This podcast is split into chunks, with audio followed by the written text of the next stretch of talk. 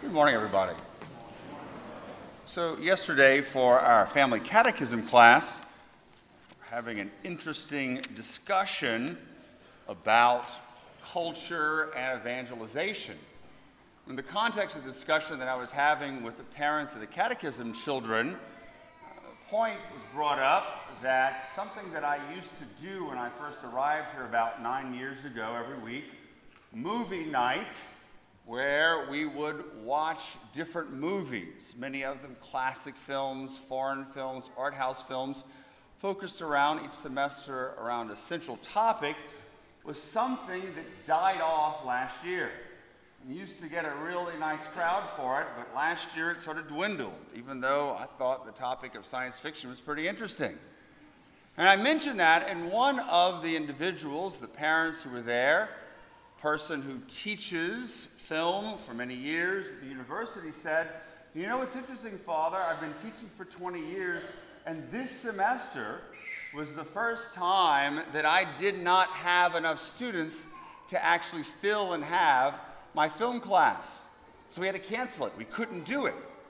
We began a discussion trying to wonder why this might be.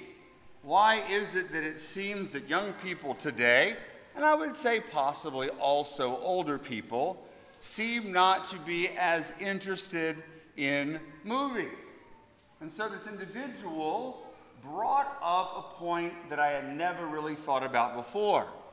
The reason is, and I'm sure possibly there are other reasons also, is that this generation tends to have a difficult time following or being interested in a long, often complex, sustained narrative. That they have a difficult time really entering into this. Not something short, but something long and sustained, a story or a narrative. Well, why is it? I'm sure there are a number of different reasons. One, clearly social media and the way our attention spans have been so shortened. YouTube, where if there's a video that's more than four minutes, we don't want to watch it. The reality of Netflix, too. I think so many different choices. If you start watching something and you get bored, you just stop and you start watching something else. It's not like back in the day when you went down to Video Store Galore to get yourself a VHS, and if you didn't like that movie, you were stuck. And so you watched it because you paid you $2.99 and you had at least three days before you had to return it. You just couldn't change it out for something immediately. The distractions of the phone, all these different things make it difficult for our generation, many people in our culture, to enter into and persist through a long sustained narrative, whether it be a movie or even whether it be a novel. There are a number of articles out there that talk about individuals realizing that they used to love to read novels, but they can't do it anymore because their attention span has been shortened so much. And this is an issue. It's a problem that we tend to have a hard time entering into these stories and these sustained narratives because storytelling is an essential element to our human existence, our human experience. It's something that our ancestors did when they were gathered around the fire. The great epics that were passed down, memorized from generation to generation. Stories tended to bind tribes and cultures and societies. This is where the great myths that give meaning to existence come from. We use these stories to make sense of life we use them to explain moral lessons and things that we believe to be true. And so the story is crucial, particularly for us as Christians. And I think this is where we sort of encounter one of the first problems. That if we have a very difficult time with a long sustained narrative, and again, an often complex narrative, then we're going to have a hard time understanding Christianity because Christianity is explained as salvation history.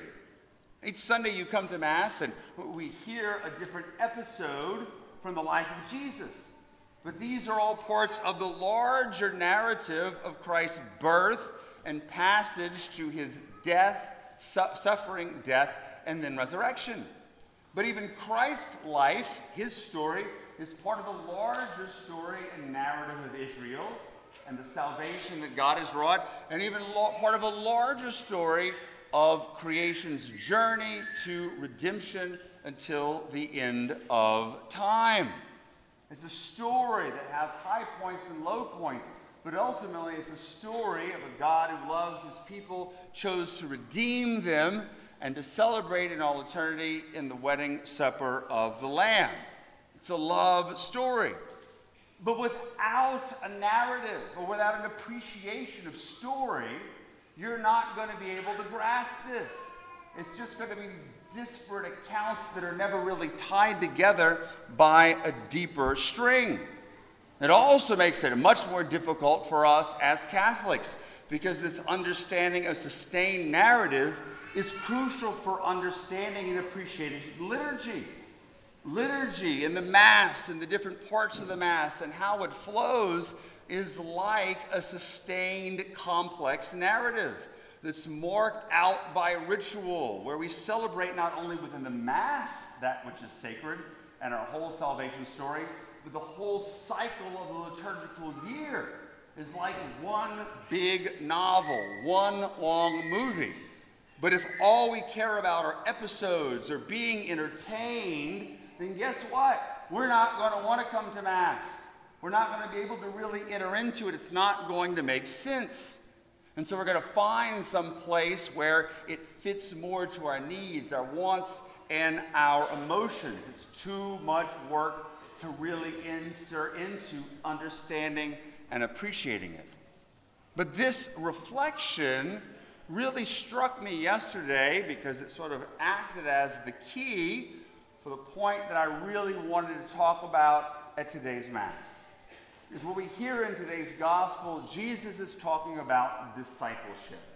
What is discipleship? It is following Jesus. It's walking in his path. It is learning from him who is the great teacher. We are all called to be disciples. But what I found is this call to discipleship is often very, very difficult for young people, and I would say probably old people else also. Why? Because the call to true discipleship of following Jesus is a commitment to a lifelong journey. There are going to be the highs and the lows. You don't know what's going to come next. You know where the destiny is. You know the good guys win, but how it's going to play out and how long it's going to take, you don't know. But yet, that's what we're called to. Our lives are a narrative, our lives are a story. Our life is like a drama, and we're characters in it. And we have got to stick it out to the end. But if we can't understand or appreciate or want to enter into these long sustained narratives, then we're going to have a hard time with the commitment to true discipleship, with really following Jesus. And so what happens is the faith, I think, becomes episodic. We want to go from this retreat to that mission trip to this praise and worship session to the prosperity gospel to all these little things that inspire us. And I'm not saying they're bad at all, but they're never connected. The lulls that come in the middle, the times we've got to carry the cross we don't like. But if we can't understand our lives as a narrative and a commitment, when those things come, it's time to change the channel. It's no longer interesting. I'm going to go to do something that is going to sustain my interest. But yet, as we said, discipleship, living the Christian life, is the commitment for the long haul, the sustained, complex, sometimes boring narrative. It's like reading The Lord of the Rings. It would be great if every chapter had a Helm's Deep, but sometimes you got to read about Tom Bombadil. It's boring for you Lord of the Rings geeks out there. You know what I'm talking about. And so what happens is whenever it gets boring, we say, ah, nah, I'm closing the book. I'm changing the channel. But that's not what we are called to do. It takes a lot of work. It takes a lot of self interest to move down the line, to get involved in the story and to find meaning in it. There's a greater challenge, I think, that we face in our very nihilistic society, which says that there's no story, there's no meaning, there's no purpose. And for us trying to be interested in story, particularly the story of our faith and a sustained discipleship, constantly bombarded by these message of meaninglessness, it is going to be even more difficult to live out. And so, how, though, do we change things? How do we realign our minds and our hearts? I can't tell you a con- concrete, complete solution, but I want to offer a few suggestions, particularly at this Mass, because there are so many parents and teachers, things that we can inculcate or begin to inculcate into our children. And the first is this less time on social media, less time Netflix hopping, less time on YouTube, and more time on novels and on Ben Hur. And if your kids are old enough, The Godfather, chapter 1 and 2. More time on these things that are complex, these long, drawn out stories, these novels to learn to be critical thinkers and to learn to love to read. I'm not saying that we shouldn't be on social media or we can't watch funny videos on YouTube or videos of guys letting insects sting them and watching them writhe around in pain. You can watch that too. But make sure that you're able to teach your children those things that are more valuable culturally and to our faith and our mind. Number two is a phrase that I take from an author named Holly Ordway. She's a convert to Catholicism. She teaches classics over in Houston. And she's talking about her own conversion and how we should teach the faith. And she suggests that we use something called imaginative apologetics. So when we're teaching our faith to our children or to others, to not just engage the intellect by saying, all right, we're going to open up the catechism and we're going to read paragraph 200, 2352. It's good, we need to know our catechism. But that rote memorization is not going to engage anything but the intellect. We need to engage the imagination also because that's the passage to the heart.